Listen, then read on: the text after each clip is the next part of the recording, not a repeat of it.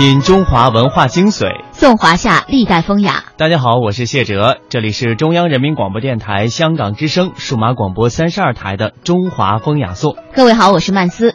本周我们跟您一起品味了几种大家都非常熟悉，在文学领域也受大家青睐的几种花卉，谈了它们在文化层面上的意义。今天呢，我们继续来跟大家聊聊那些以花来命名的文学艺术作品。昨天我们给大家介绍了桃花扇，今天我们给大家介绍《春江花月夜》。《春江花月夜》是中国唐代诗人张若虚所著，描绘春天夜晚江畔的景色，词句优美。被称为是，呃，孤篇盖全唐的杰作，闻一多称之为这是诗中的诗，顶峰上的顶峰。下面我们一起来欣赏一下著名的播音艺术家雅坤所朗读的《春江花月夜》。《春江花月夜》，张若虚。春江潮水连海平。海上明月共潮生，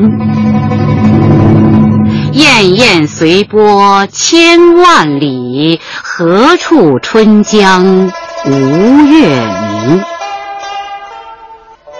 江流婉转绕芳甸，月照花林皆似霰。空里流霜不觉飞，汀上白沙。看不见，江天一色无纤尘，皎皎空中孤月轮。江畔何人初见月？江月何年初照人？人生代代无穷已，江月年年只相似。不知江月待何人？但见长江送流水。白云一片去悠悠，清风浦上不胜愁。谁家今夜扁舟子？何处相思明月楼？可怜楼上月徘徊，应照离人妆镜台。玉户帘中卷不去，捣衣砧上拂还来。此时相望不相闻，愿逐月华流照君。鸿雁长飞光不度，鱼龙潜跃水成文。昨夜闲谈梦落花，可怜春半不还家。江水流春去欲尽，江潭落月复西斜。斜月沉沉藏海雾，碣石潇湘无限路。不知乘月几人归？落月摇情满江树。《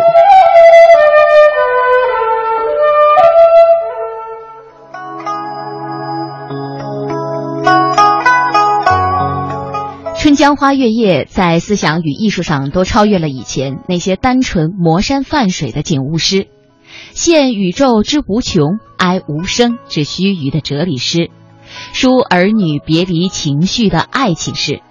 诗人将这些屡见不鲜的传统题材注入了新的含义，融诗情、画意、哲理为一体，凭借对《春江花月夜》的描绘，尽情赞叹大自然的绮丽景色。讴歌人间纯洁的爱情，把对游子思妇的同情心扩大开来，与对人生哲理的追求、对宇宙奥秘的探索结合起来，从而汇成一种情景里水乳交融的优美而渺远的意境。诗人将深邃美丽的艺术世界特意隐藏在迷离的艺术氛围之中，整首诗篇仿佛笼罩在一片空灵而迷茫的月色里，吸引着读者去探寻其中美的真谛。全诗紧扣春江花月夜的背景来写，而且又以月为主体。月是诗中情景兼容之物，它跳动着诗人的脉搏，在全诗中犹如一条生命的纽带，通贯上下，处处生神。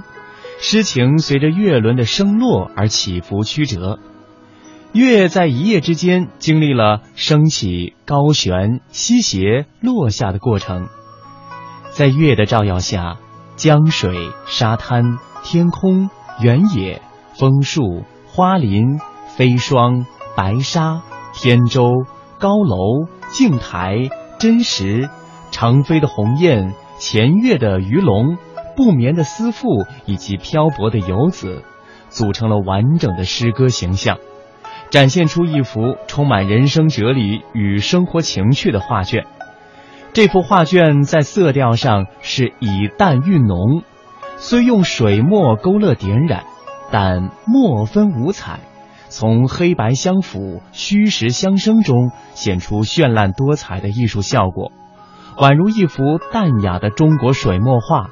体现出春江花月夜清幽的意境美。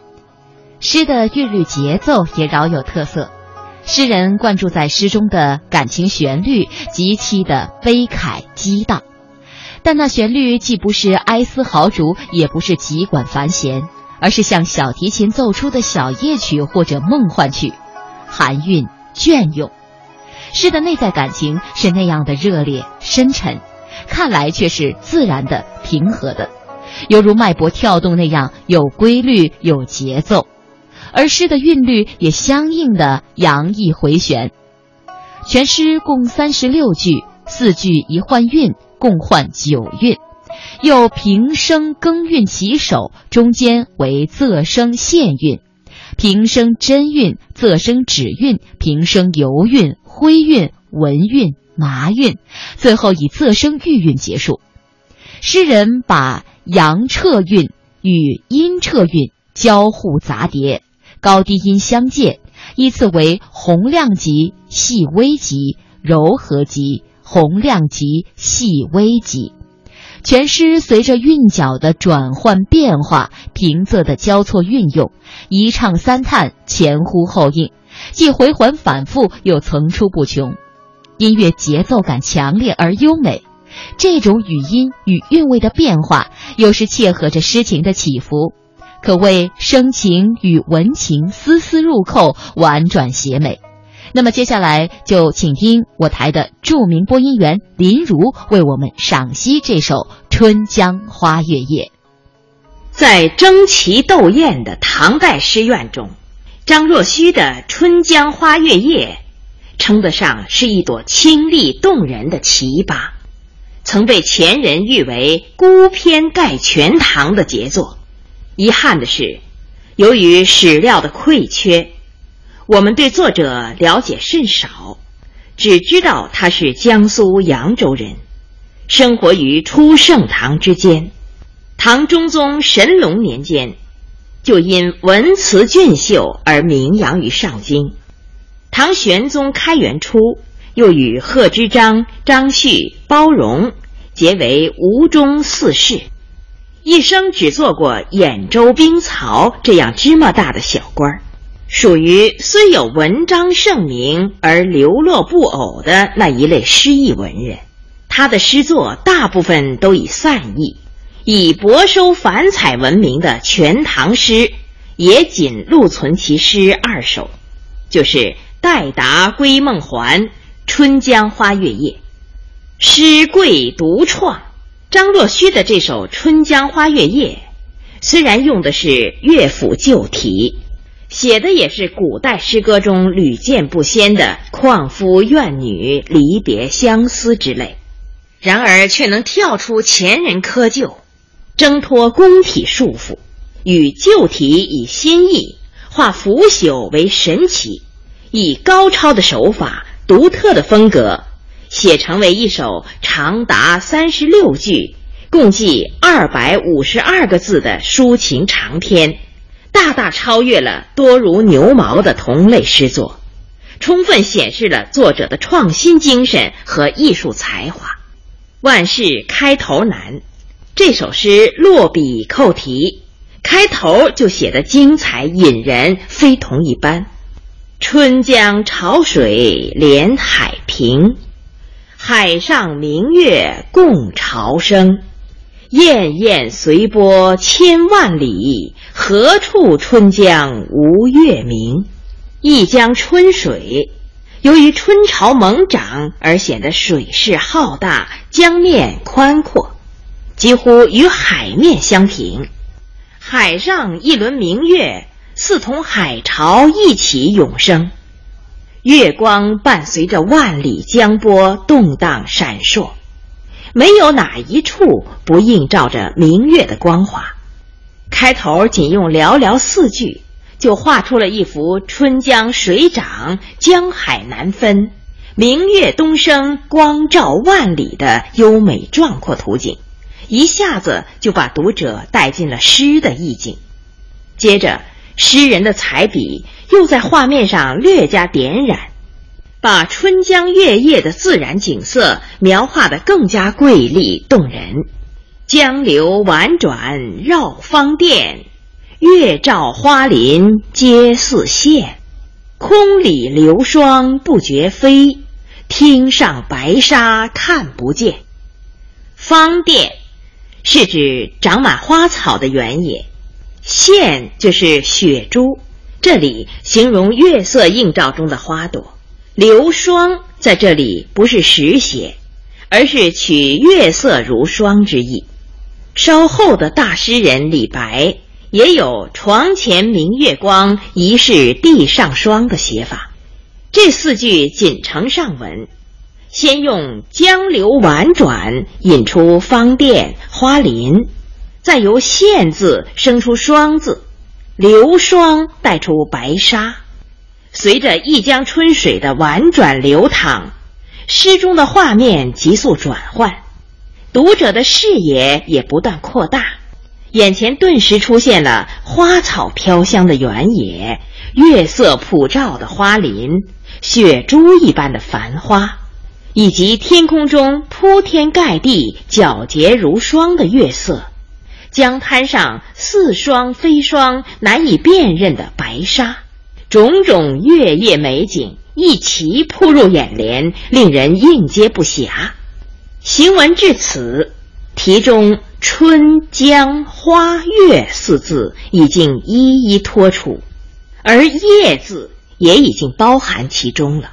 开头这段精彩的景物描写，组成了整个乐章的动人序曲，同时又为下文的集景抒情。勾出了一个诗意盎然的特定背景，下面开始诗歌出现了第一次大转折，全诗由写景转入抒情。江天一色无纤尘，皎皎空中孤月轮。江畔何人初见月？江月何年初照人？人生代代无穷已，江月年年只相似。不知江月待何人？但见长江送流水。前两句可以看作是承上启下的过渡句，总写月色的皎洁、玉宇的明净，用一个“孤”字显出天域之广阔。空中二字点明了时间的推移，说明已到月升中天、明月当空之时。后六句写作者的奇想奇问，面对这辽阔江天的一轮孤月，诗人不禁浮想联翩、神思飞跃。他首先想到，自从开天辟地就有此江此月，然而究竟是谁？第一个见到这皎皎明月，这皎洁的月光又在何年何月第一次辉照人世？今天的这轮孤月又是为照何人？其中的种种奥秘，又有谁能弄清？于是仿照屈原《天问》笔法，对天连发奇问：“江畔何人初见月？江月何年初照人？”通过这样一番神秘而又亲切的如梦境的物谈，表现了诗人对宇宙奥秘的深思遐想和某种探索。紧接上面的奇想奇问，诗人又进一步由江月联想到人生，并将二者做出鲜明对比。人有生死，只有代代相传，才无穷尽；江上明月却是年年相似，常照万古。而眼前江水的滚滚东流，又使诗人想起青春年华的一去不返。良辰美景的极易消逝，因而流露出人生短促、岁月无情的感伤情绪，曲折地反映了作者怀才不遇、时光蹉跎的复杂心理。以上十六句为第一段，描写春江月夜的自然景色和诗人望月而生的联想感慨。从白云一片去悠悠开始，诗人调转手中画笔，驰骋丰富想象，集中书写游子思妇的客愁归思，着力表现闺中思妇望月怀人的脉脉深情。诗章再次出现跳跃性的大转折，全诗进入第二部分。白云一片去悠悠。清风浦上不胜愁，谁家今夜扁舟子？何处相思明月楼？诗中的清风浦，并非实指，而是泛喻遥远荒僻的水边，也就是游子漂泊之地。扁舟子泛指孤舟飘零的游子，明月楼。代指归楼之中的思妇，这几句的巧妙之处在于，作者由眼前飘然而过的一片白云起兴，用白云的去悠悠，暗喻游子的离家远游，巧妙地引出了月下的人物，并用谁家何处的设问句式，不胜愁和相思等字。总写游子思妇的两地愁思，然后花开两朵，各表一枝，开始分写。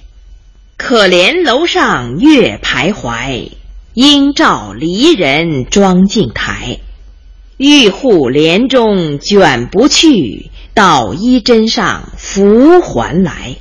三国曹植的七哀诗中有“明月照高楼”。流光正徘徊，上有愁思妇，悲叹有余哀。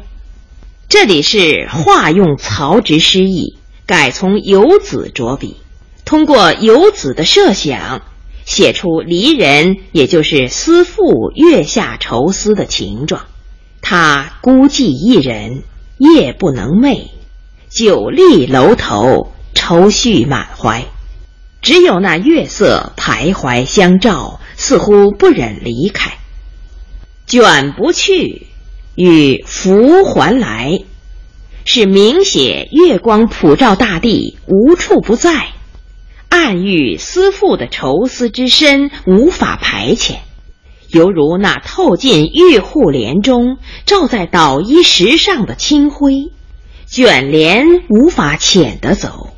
轻轻抹去又重来，这里的原意是说，天涯游子因远念家中离人而不胜其愁。可是诗人并不这样直说，偏偏反过来讲，家中亲人如何因思念天涯游子而无限烦愁，这样就把游子的客愁衬托得更加突出。意思就深了一层，也是作者笔法的奇妙之处。以下又撇开游子，专写思妇。此时相望不相闻，愿逐月华流照君。鸿雁长飞光不度，鱼龙潜跃水成文。古有月光如水之说，故诗中称月照为流照。又有鱼雁传书故事，诗人结合上述典故的活用，细致刻画了闺中思妇复杂的内心活动。此时此刻，明月可以共望，音讯却不相通。但愿我能跟随着流水似的月光，来到远方亲人的身旁；又愿那空中的大雁、水里的游鱼，捎个信儿送到远方。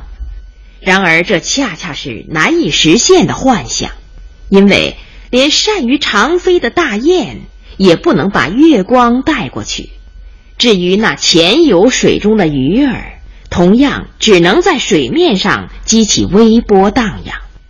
在这里，诗人完全避开了对离愁相思的一般化的叙述，而着力于笔下人物细微心理的精细描摹，从而生动别致地写出了闺中思妇望月怀人的痴情痴想。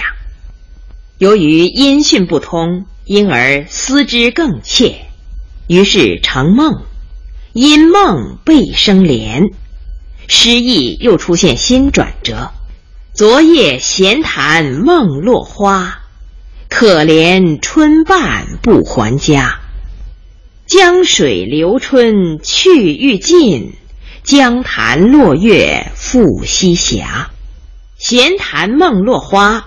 就是梦闲谈落花的道文，因此这四句可以看作是思妇思极而怀想之词。梦落花暗示春将去，月西斜说明夜将近，时令快到花乱落、春欲尽的暮春三月，明月已由当空而至西斜。亲人却依旧远游在外，不曾还家，甚至连梦魂之中都不得一见，实在是辜负了这大好的春江花月之夜。在诗篇临近结束之际，诗人又将梦落花、月西斜、春欲尽、不还家等等令人神伤的事物，统统调集笔下。一股脑涌向他的心头，实在是高度集中的大家手法。我们不难想见，这一切的一切，必将进一步激起他思亲惜春的耿耿情怀。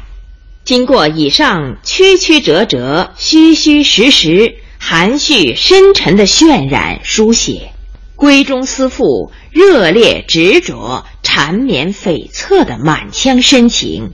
已经充分盈溢于诗歌的字里行间，得到了淋漓尽致的绝妙刻画。由于上述种种原因，使这首诗产生了极其动人的艺术魅力。人们不仅诵之于口，记之于心，而且披之于管弦，行之于歌舞。诗不在多，而在精。仅凭这首《春江花月夜》，就是张若虚赢得了永久的声誉。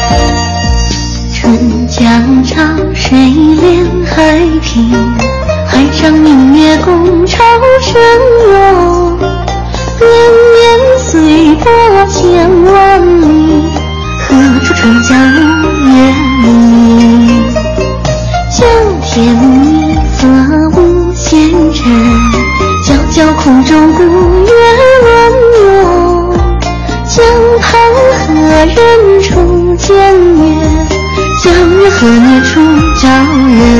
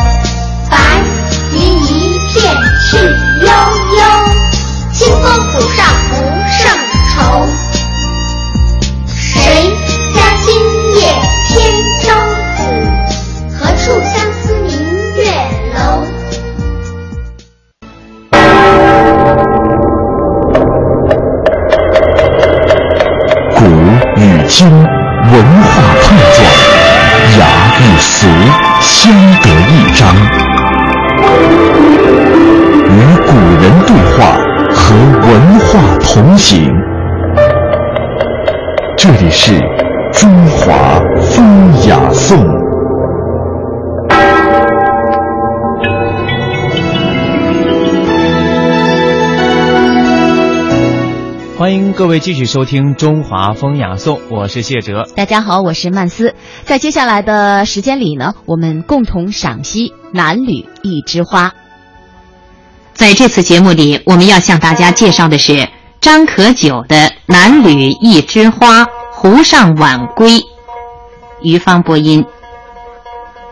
张可久的《南吕一枝花·湖上晚归》，可以称得上是元人散曲中的名篇。内容写作者携带歌妓共游西湖的情景。他们一同观花赏月、喝酒吟诗、弹琴唱曲，从黄昏直到二更酒醒方回。作者把恬静的西湖夜色与温馨的柔情蜜意交织在一起，既巧妙地点化前人名句，又别出心裁的自助新词。作品音调写美，风格清丽。颇受人们的赞赏。这首套曲由《一枝花》《凉州》及尾曲三部分组成。开头的一枝花曲，极力渲染西湖黄昏的景色之美。这支曲子是这样写的：长天落彩霞。远水含秋静，花如人面红，山似佛头青。声色为平，翠冷松云静，嫣然眉黛横。但斜江已拟浓香何必复横斜瘦影？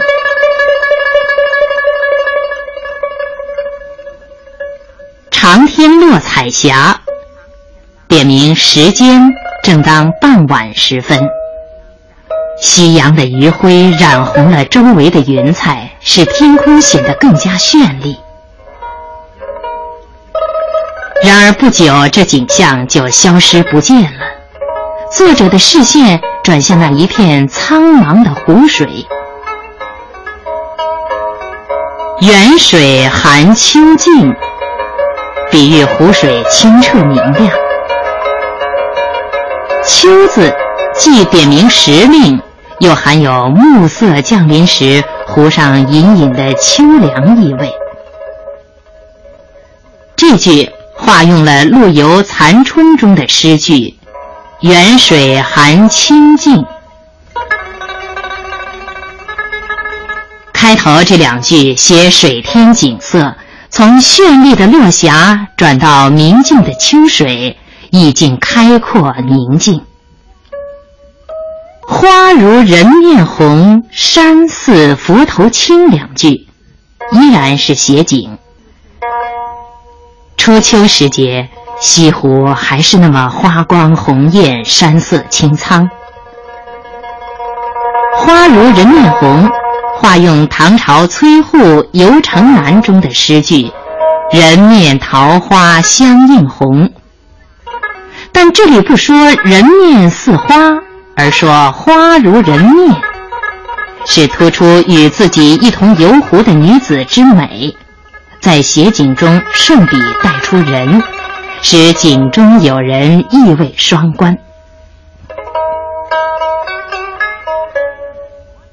山寺佛头青，出自宋朝林波西湖诗：“晚山浓似佛头青”，形容山色一片清苍。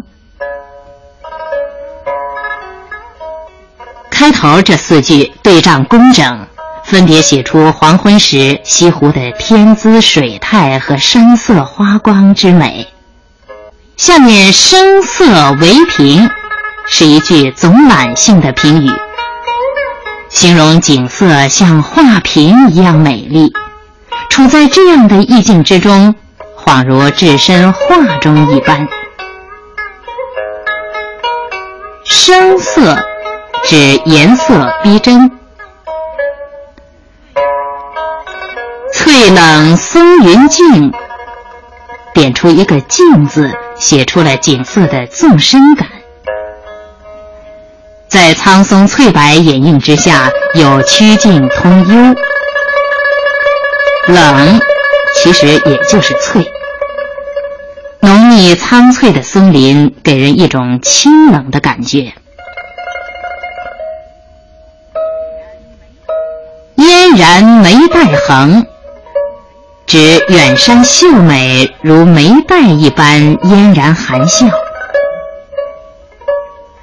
黛。是古代女子用来画眉的青黑色颜料。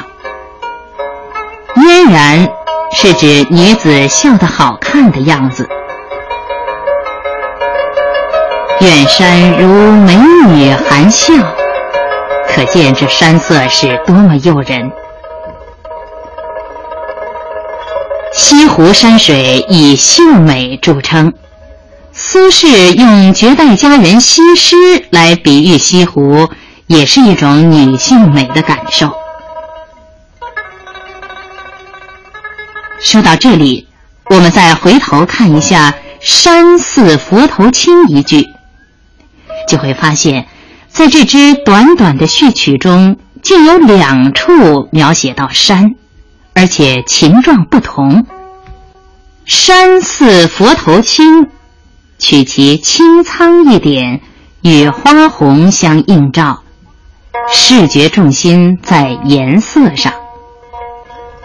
嫣然眉黛横这一句，既写山色，又写山容，是写山的本体。而从字面上看，又没有出现两个山字，可免去复沓凌乱之感。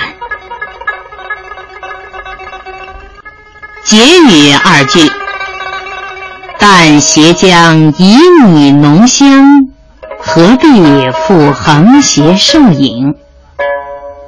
是说，在这良辰美景之中，只要能与温柔相艳的人儿一起携手流连玩赏，又何必煞费苦心去吟诗作赋，另求雅趣呢？旖旎浓香，是指美人。横斜瘦影出自林逋咏梅花的名句：“疏影横斜水清浅。”这里泛指对景吟诗。林逋摒弃仕路，隐居孤山，一辈子以梅花为妻，以白鹤为子。也许作者认为那种生活过于清苦了。所以说，何必赴横斜受影？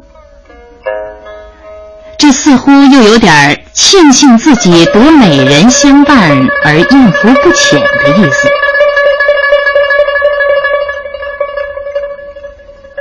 作品从《凉州曲》开始，正是写游湖的经过。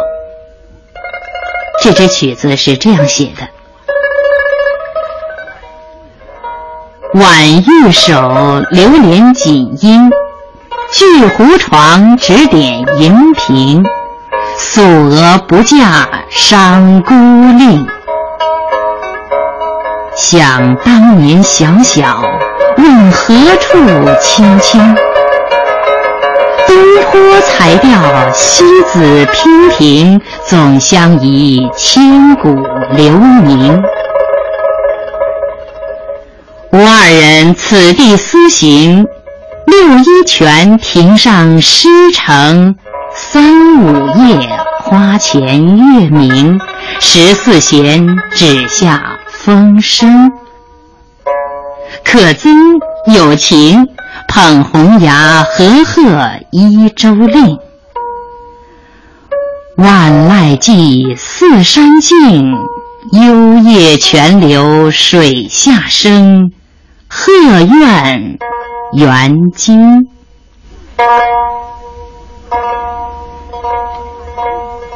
头两句：晚玉手，流连锦衣，去湖床，指点银屏。锦衣指鲜花，湖床也称胶床、绳床、交椅。是一种可以折叠的轻便坐具。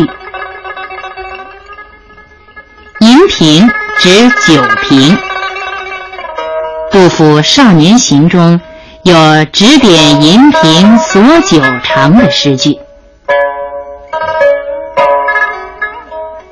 作者与女伴携手而行，一路亭亭萧萧，少不了流连花丛、饮酒助兴。这两句，一句是写赏花，一句写饮酒。不过，这并不是说赏花一定在前，饮酒一定在后。这两个举动可以是同时，也可以是交错的发生在整个游湖过程中的任何一个时刻。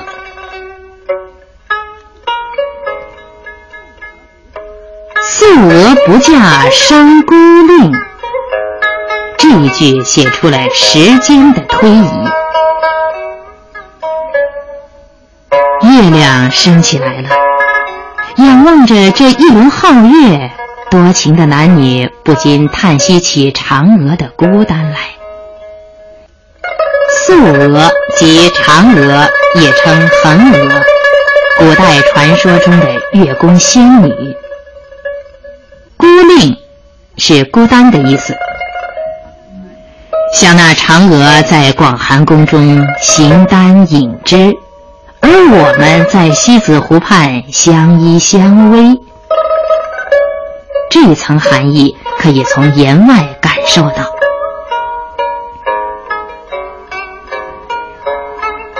想当年小小，问何处青青？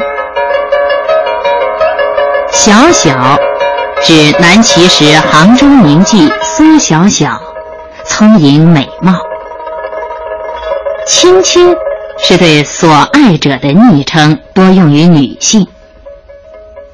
这句是慨叹当年的名娃娇女，如今早已欲断香消，西陵桥边只留得一点坟茔。至于他的芳踪，再到何处去寻觅呢？然而小小是不可追慕了。我的身边不是还有一位同样慧心多情的女子吗？因而凭吊芳踪的情怀，最终由不如怜取眼前人的柔情蜜意所代替。作者写道。东坡才调，西子娉婷，总相宜千古留名。这是说，我有东坡的才情，你有西施的美貌，我俩才子佳人，亦当千古留名。为什么要把东坡与西子并举呢？因为苏东坡曾经写过“一把西湖比西子，淡妆浓抹总相宜”的诗句，且成为西湖千古定评的绝唱，而百世传颂。当月亮升起来的时候，作者与身旁女子对景浅情，浮想联翩。这里的每一句话中，都隐约可见两个人的身影，可闻两个人的声息。东坡三句，更是相关男女双方，只是作者表述的比较含蓄而已。可我们还是能通过这高度浓缩的文字，谛听到一篇永永情话。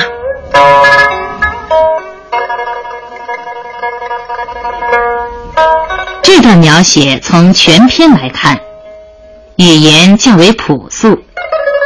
虽然用了苏小小、苏东坡等人的典故，但都与西湖密切相关，切合景地，切合人事，读起来不觉声色隔阂。再看这绵绵情语，也因此而增添了几分典重之气。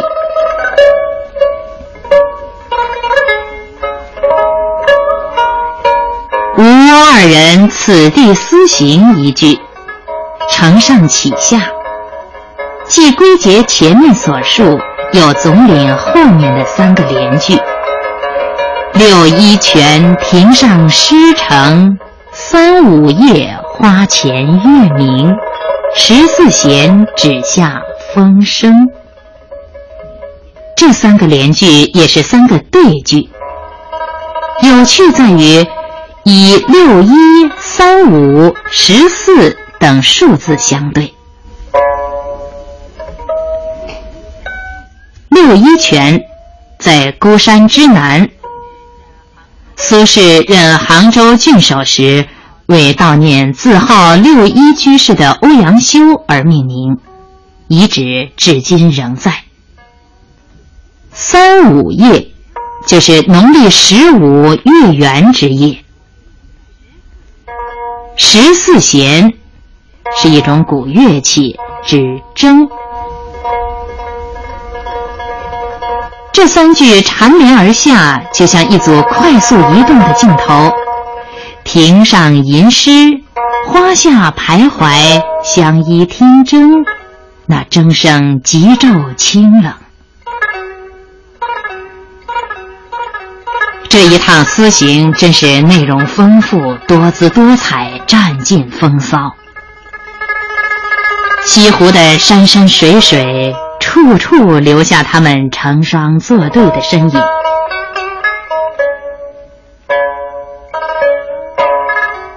下面两句是：可憎有情，捧红牙，和贺一周令。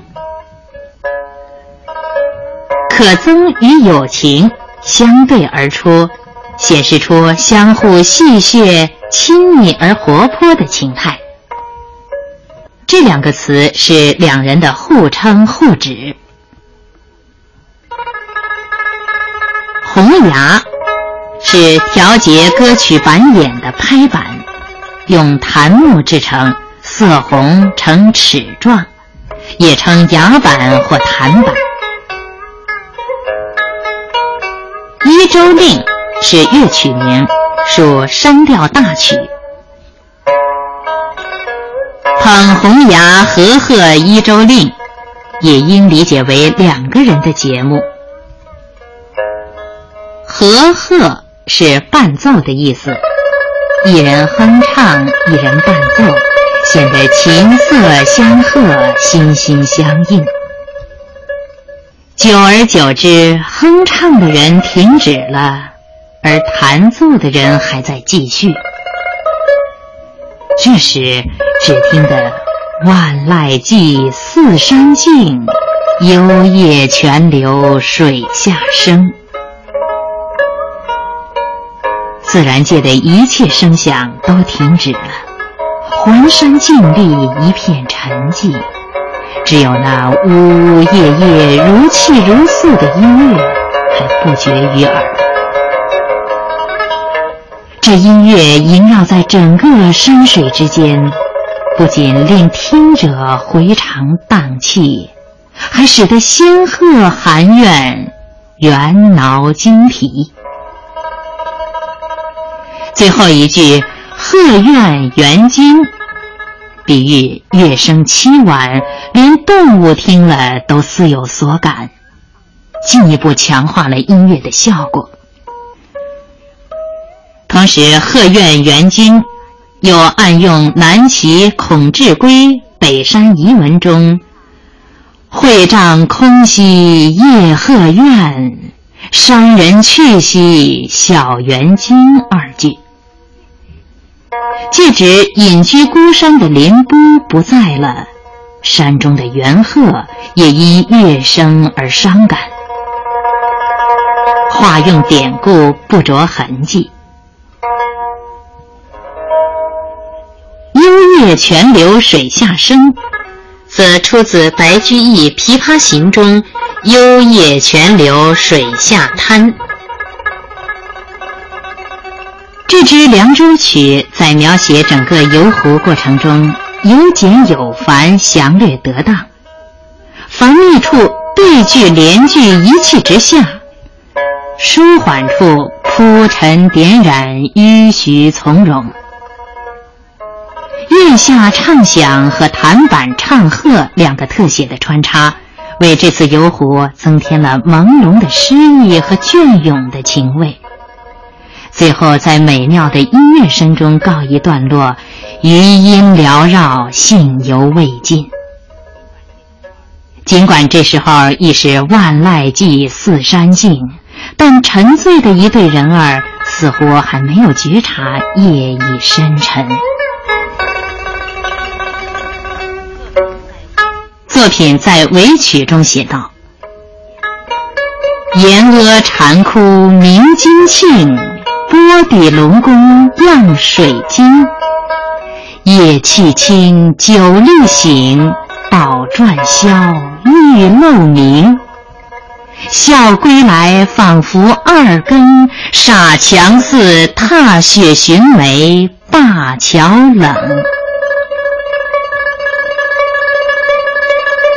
岩阿禅窟明金磬，波底龙宫漾水晶。岩阿指山岩幽曲处，禅窟指寺院。这两句是说，山寺响起了钟磬之声，月光映在湖水中清澈明亮，山上亭台楼阁的倒影在湖中摇曳，好像龙王的水晶宫一样。在一片沉寂之中，乐声也停止了，沉醉中的神似渐渐复苏。夜气清，酒力醒。是说清冷的夜气消解了酒力，神似彻底清醒了。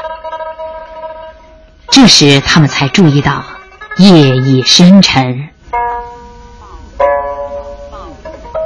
宝篆消，玉漏明。宝篆即盘结成篆字形状的熏香。玉漏，古代的计时器。以铜壶滴水计时。宝篆玉漏这一类词语常用于古代诗词曲中，表示一种时间概念。作者写这两句，无非是强调时间太晚而有了归意。笑归来，仿佛二更，煞强似踏雪寻梅，灞桥冷。仿佛二更是估量之词，是说差不多到了二更时辰了。追孝字是自笑玩的这样晚而毫无觉察。唐代诗人孟浩然下雪天骑驴到灞桥上去欣赏梅花，当时被视为风流雅士。作者回想此趟游湖的兴味，觉得比踏雪寻梅要浓烈得多。最后一句对前文是一个照应，前面说何必复横斜摄影，现在说煞强似踏雪寻梅灞桥冷，从语义上是对游湖的进一步的肯定。现在真可以说是心满意足了。这首曲子不过是写一个携带歌妓游山玩水、吟赏风月的世俗题材，但作者却将它写得很雅、很美。这一点与元代前期本色派散曲作家同类题材的作品有很大的区别。也很能反映张可久散曲诗词化的风格特色。后世文人很推崇这首曲，名人李开先称它为古今绝唱。